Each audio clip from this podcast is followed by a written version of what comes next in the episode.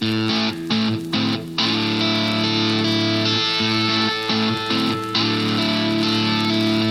to the Pactum. I'm Pat Abendroth with Mike Grimes, and today we have a special Pactum Responsum where we respond to your good theological questions. Right.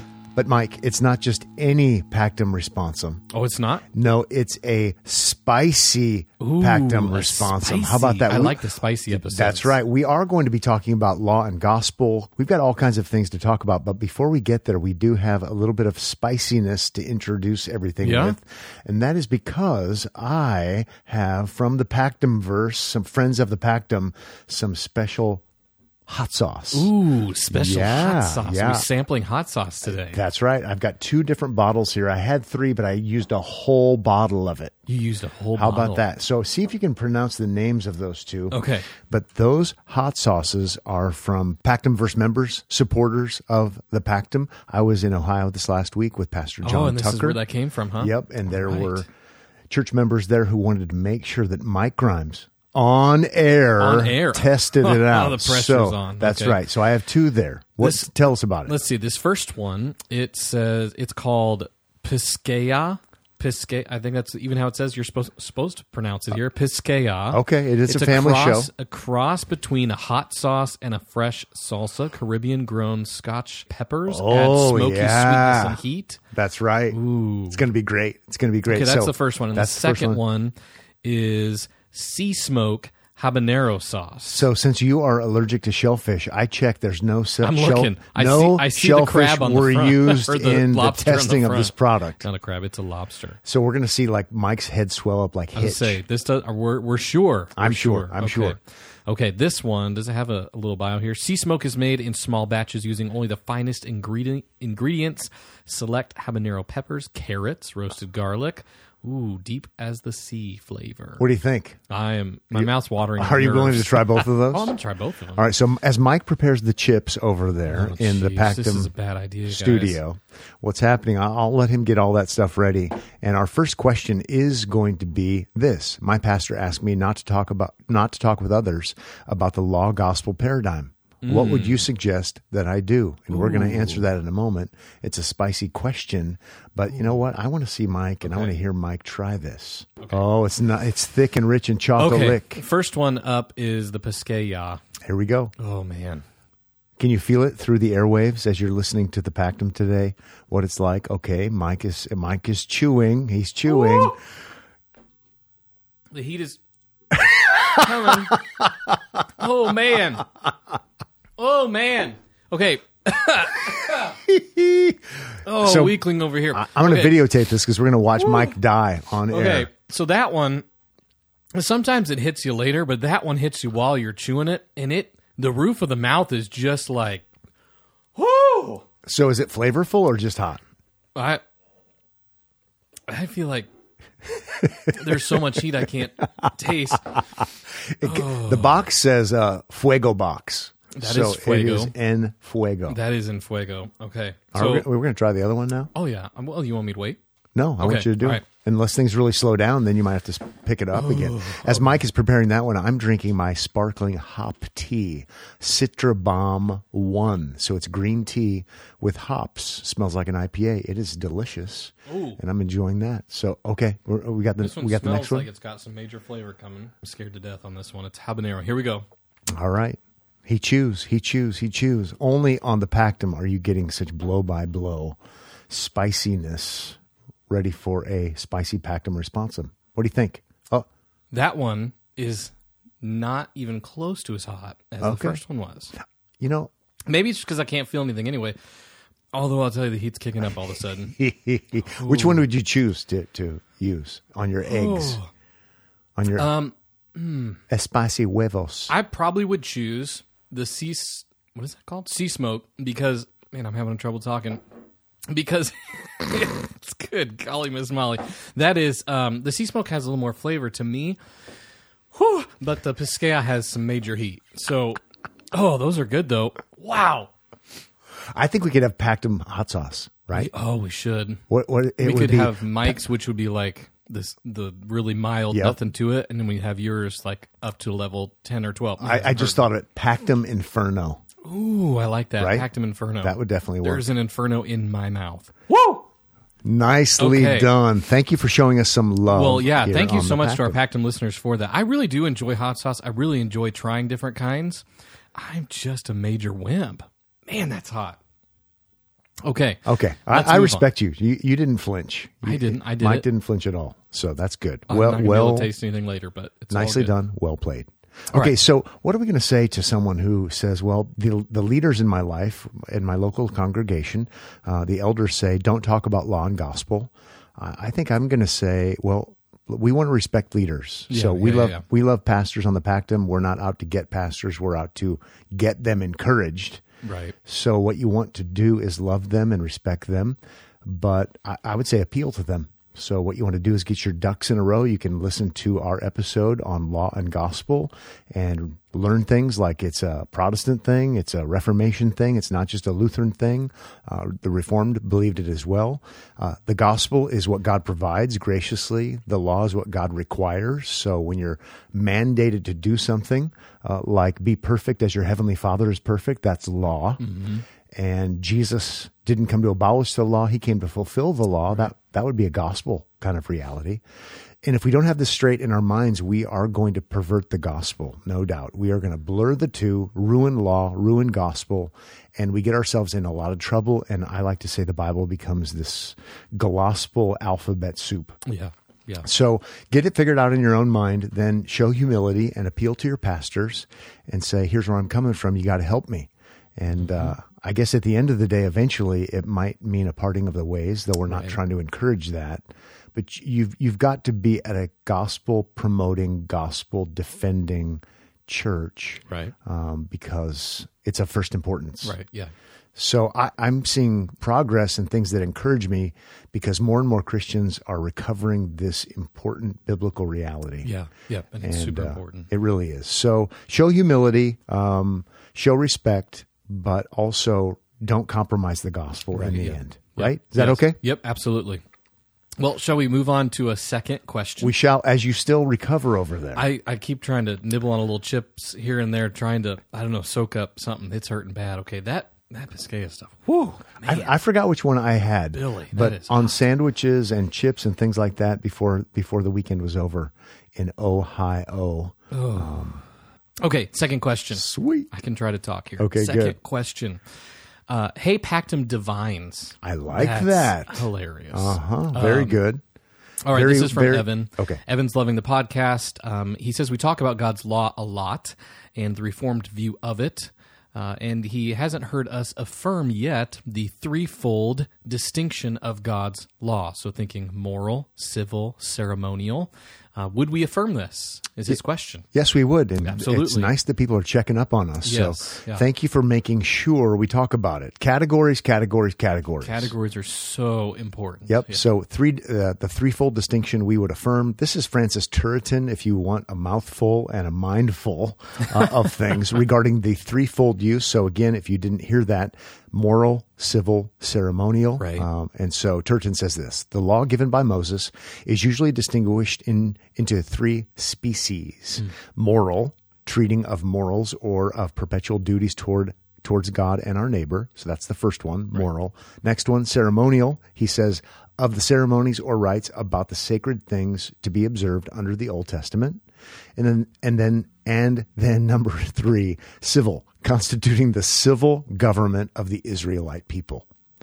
So there are some people who don't like the threefold uh, distinction. It's true; it all it all stands together. Right. It is one Yeah, law, yeah, yeah.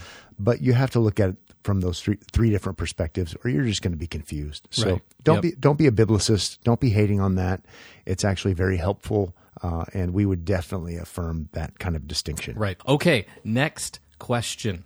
Question number three, and Yes. this is a long question, but it looks like it's a good question. Yes, it is. This one comes to us from Coral, and she recently started listening to the podcast. Enjoys it. Uh, the Theonomy podcast uh, hit on something that she's been thinking about. Her dad is a biblical worldview speaker, but it seems that uh, to her that uh, can, that can easily translate into a manipulative situation where if you think differently about something, then it's an affront to biblical authority.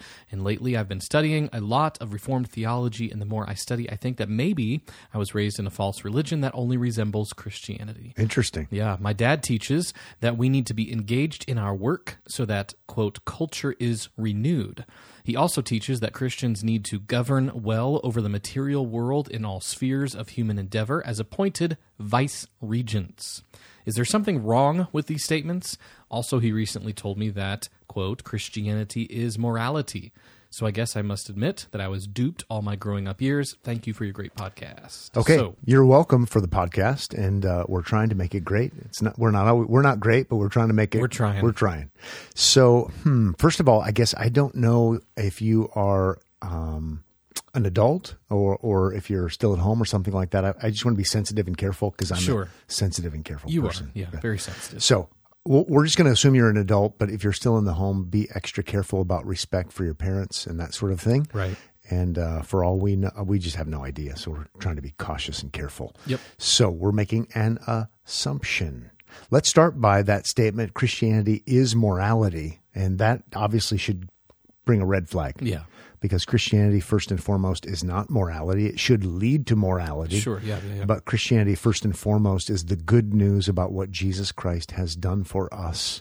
Uh, it's the gospel. So it's not about morality. It's not about doing. It's about receiving.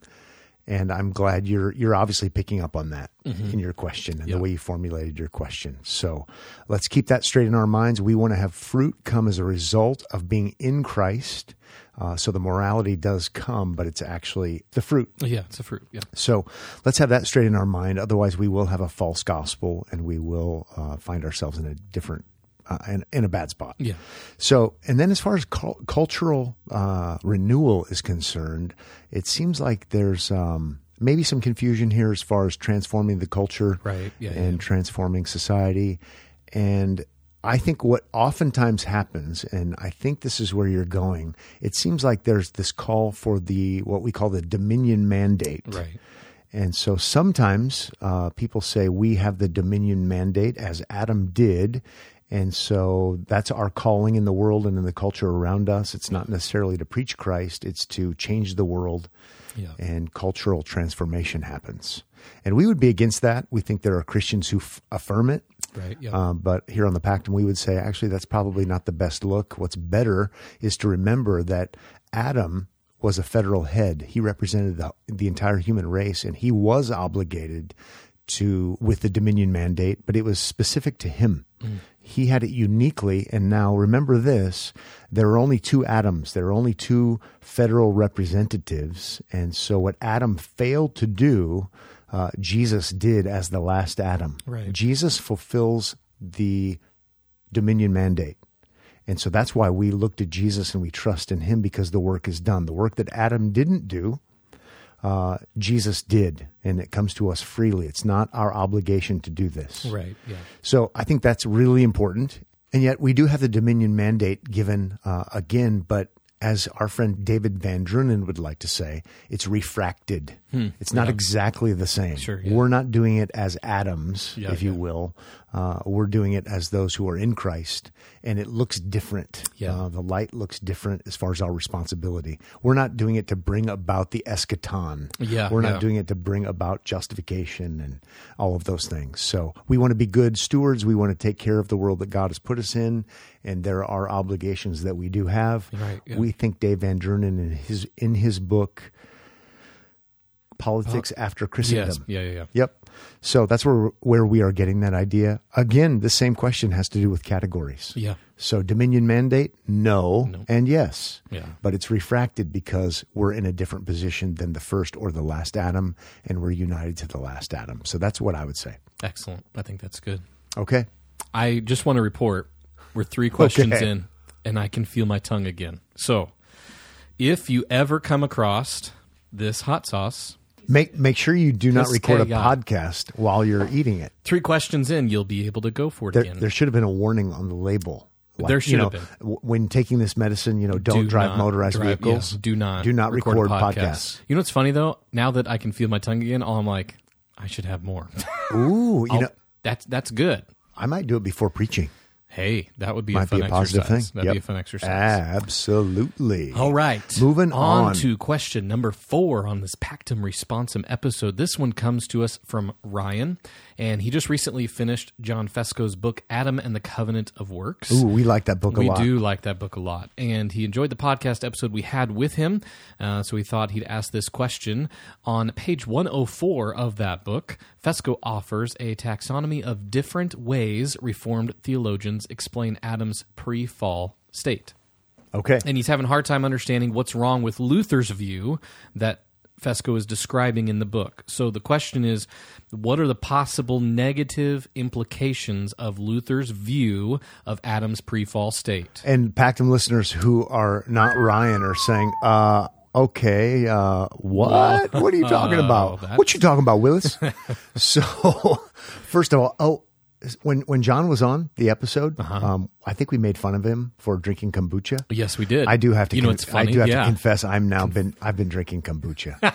so yeah, dude, John, since you're listening, man, I like the kombucha now, dude. that yeah, weird. I know, super weird. So anyway, uh, let's just make this simple for everyone. Okay. Um, we'll answer Ryan's question, but let's just what we need to remember is Luther had the law gospel distinction, and Luther had a lot of things right, and we're thankful that God used Luther. Right.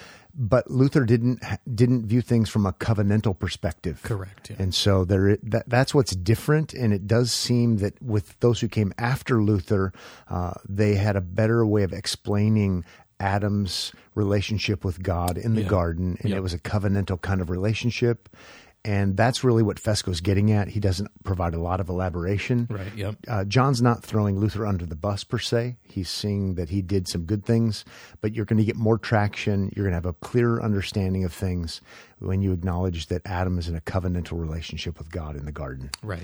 So that's probably all we're, all we're going to do for, for now, lest we really lose people in the, Right. in the we- weeds yeah, over it. Yeah. We don't want to get too far into the weeds. Yep. So Luther is like us in in that law gospel is distinguished, but he's not he's he's not a covenant theologian. Right. Uh, covenant of works, covenant of grace. So it's it's a different kind of look, a little bit different distinction there. Yep. Okay. Excellent. Okay. right. Continuing on with our questions here. Number five from Rich. Uh, he recently discovered the podcast, and it's quickly become one of his favorite Yeah. podcasts. Thanks, Rich. We appreciate We're that. feeling the love, Rich. Yes. Um, so his question, he would love for us to do another episode on theonomy, Reconstructionism, and its ties to post millennialism. Uh, with that being said, though, he says, uh, "Do we ever think we'll do an episode on?" Eschatology. He knows it can be a divisive subject, but he thinks it would be super helpful. Maybe episodes on dispensationalism, postmillennialism, and what he believes to be the historic Reformed position of amillennialism.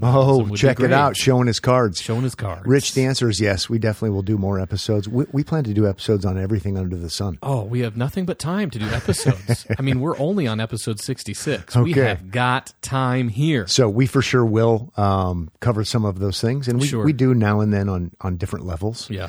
So one resource in the meantime, Yes. while Yeah, you're yeah. while you're waiting, Pactum listeners, if you want to look at the different views, uh, eschatological views as far as the end times are concerned, I really appreciated the Three Views book uh, Mm-hmm. Yeah. on the Millennium, Yeah. Yep.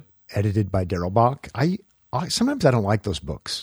Yeah. Sometimes they're a tough go, but that I, I really appreciated that one as well. I read it and uh, benefited greatly from it. Yep, I think Robert Strimple's chapter is the best one. Yes. and so um, for what it's worth, I would for sure read that. And regardless of what your position is, it might help you to understand the other positions. Yep. Uh, so there's that. If you're interested in learning more about, since you mentioned amillennialism, Mm-hmm.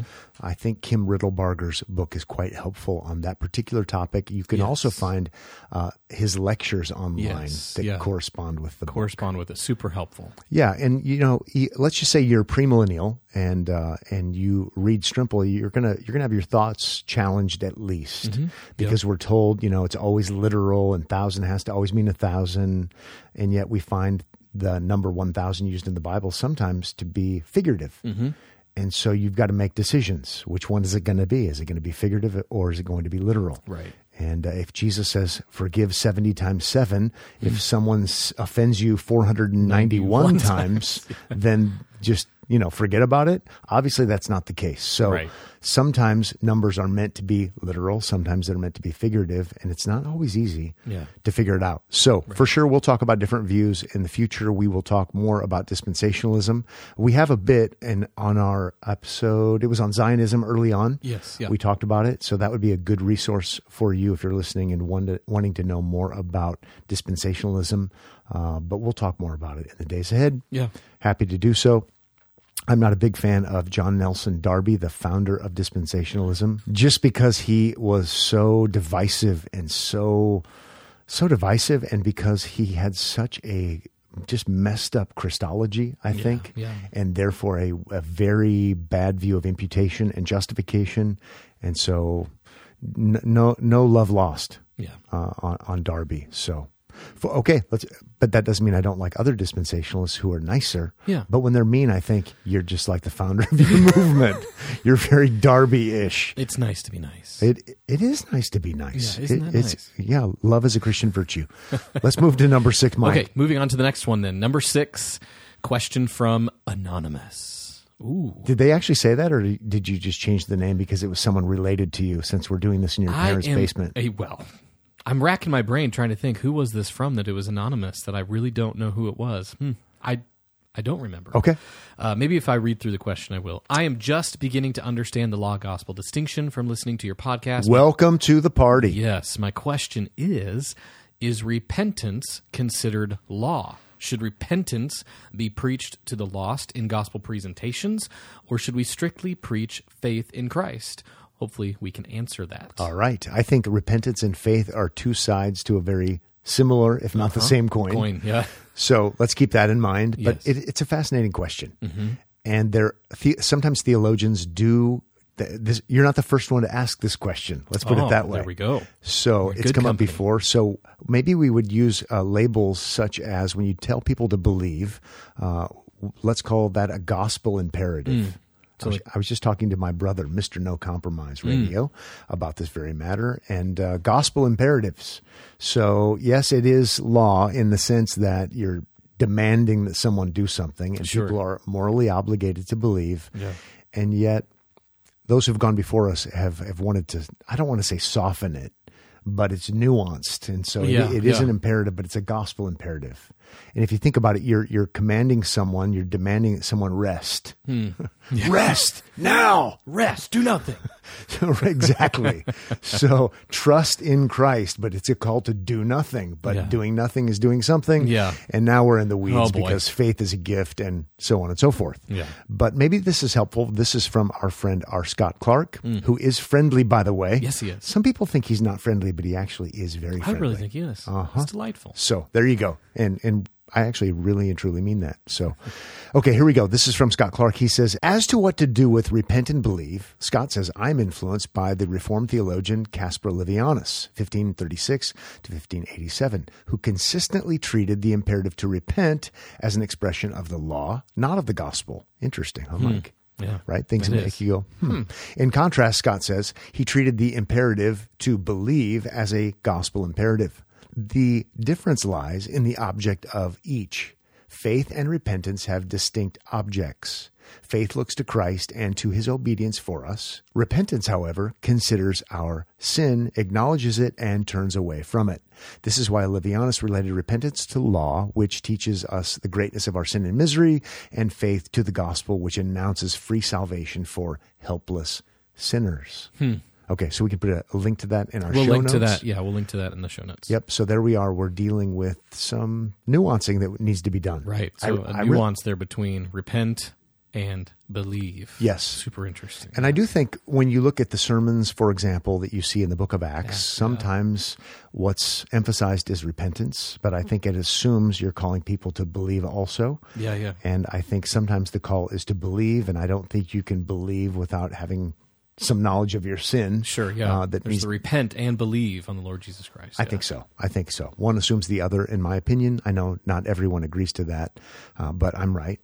So, feeling pretty good in the neighborhood. Fair enough. We're doing question number seven. Seven. We're rolling on through these here on the path. I need some more hop tea. All right. Number seven is from Andrew. Uh, he has discovered the podcast in the winter month of December. Uh, let's see. It was so important for him that he remembers when When? when I bet he remembers where he was when he discovered the Pactum. Oh boy, I don't know. Okay, uh, he he has friends who far prefer the Passion and the Message translations of Scripture. Okay. I, oh, oh, huh.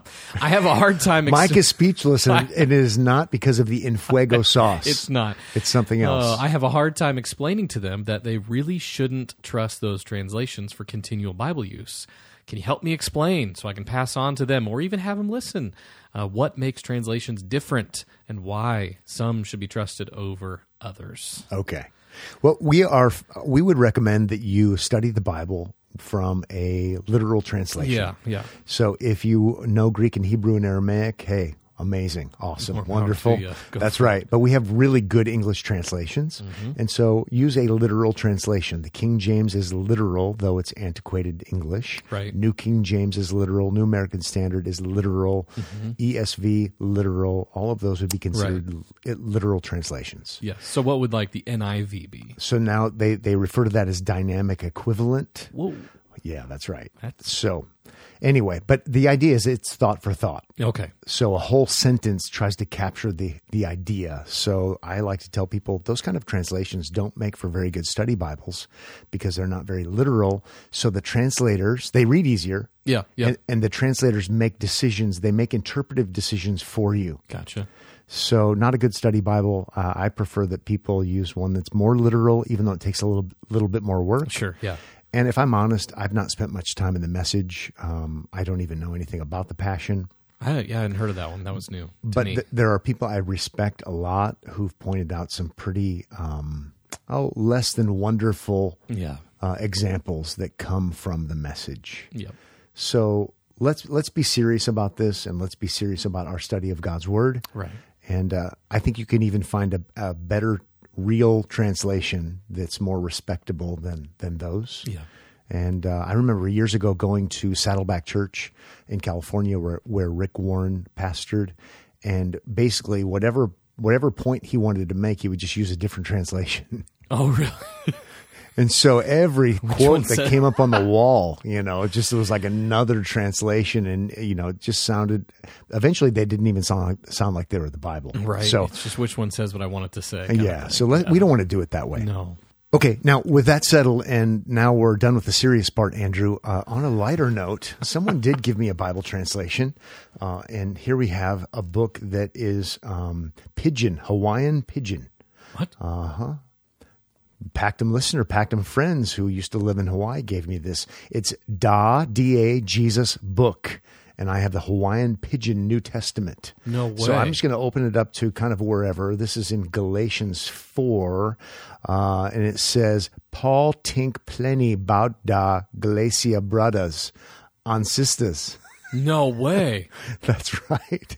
Before time, you guys never know God.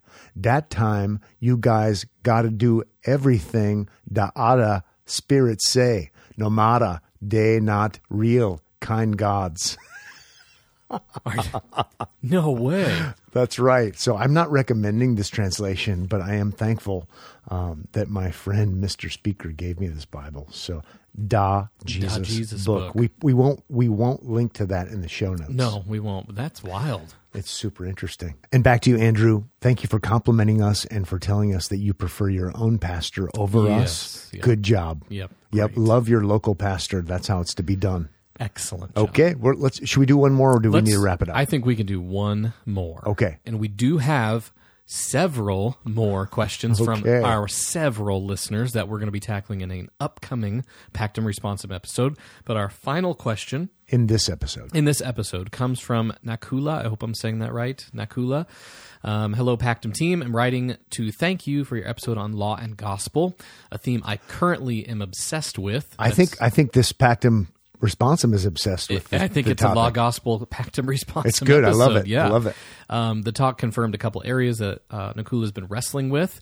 I heard you mention that we cannot mix law and gospel, or else we'll end up with galospel. Oh, I was just yesterday. I got an email asking or a text saying, "Can you guys do a Can you guys do a shirt?"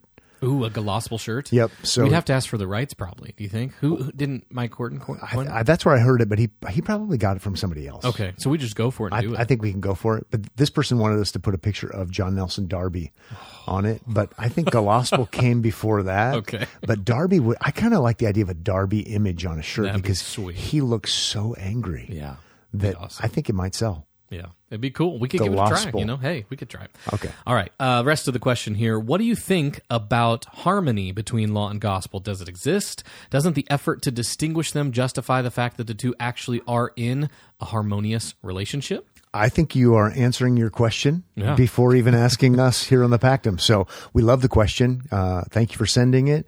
Absolutely. I think they are harmonious. They're just not the same. Sure. Yeah. Yeah. Yeah. So we need law. So don't don't misunderstand when we emphasize gospel or law gospel. We need law. We need Yeah. it to drive us to Christ and do its duty, but we want it to to to carry its full weight. Yeah. So that it devastates us. God requires personal, perfect, perpetual obedience.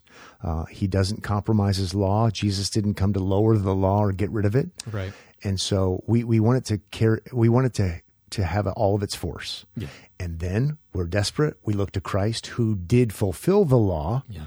And there's, there's the compliment. So good job in seeing the need for both really. Yeah. But they're just not the same. Right. Yep. Yep. So awesome. I, you know, I think of it like the harmonious. He asked about harmony. Mm-hmm. Makes me think music. It's like that law is the dominant seventh chord, and it just drives us to the tonic. Of, Christ. of, right? I, I was just thinking the same thing. Uh, of course you were. uh, Imagine that. I tell well, we want to thank you for listening today. You can find us on all of the typical places on social media. Yes. And we are thankful to be brought to you today by Fuego Box, brought to you by the Fuego Box. the special sponsor, Fuego Box. It's hot, hot, hot. Yes. Thanks so much for listening. We'll see you next time on The Pactum.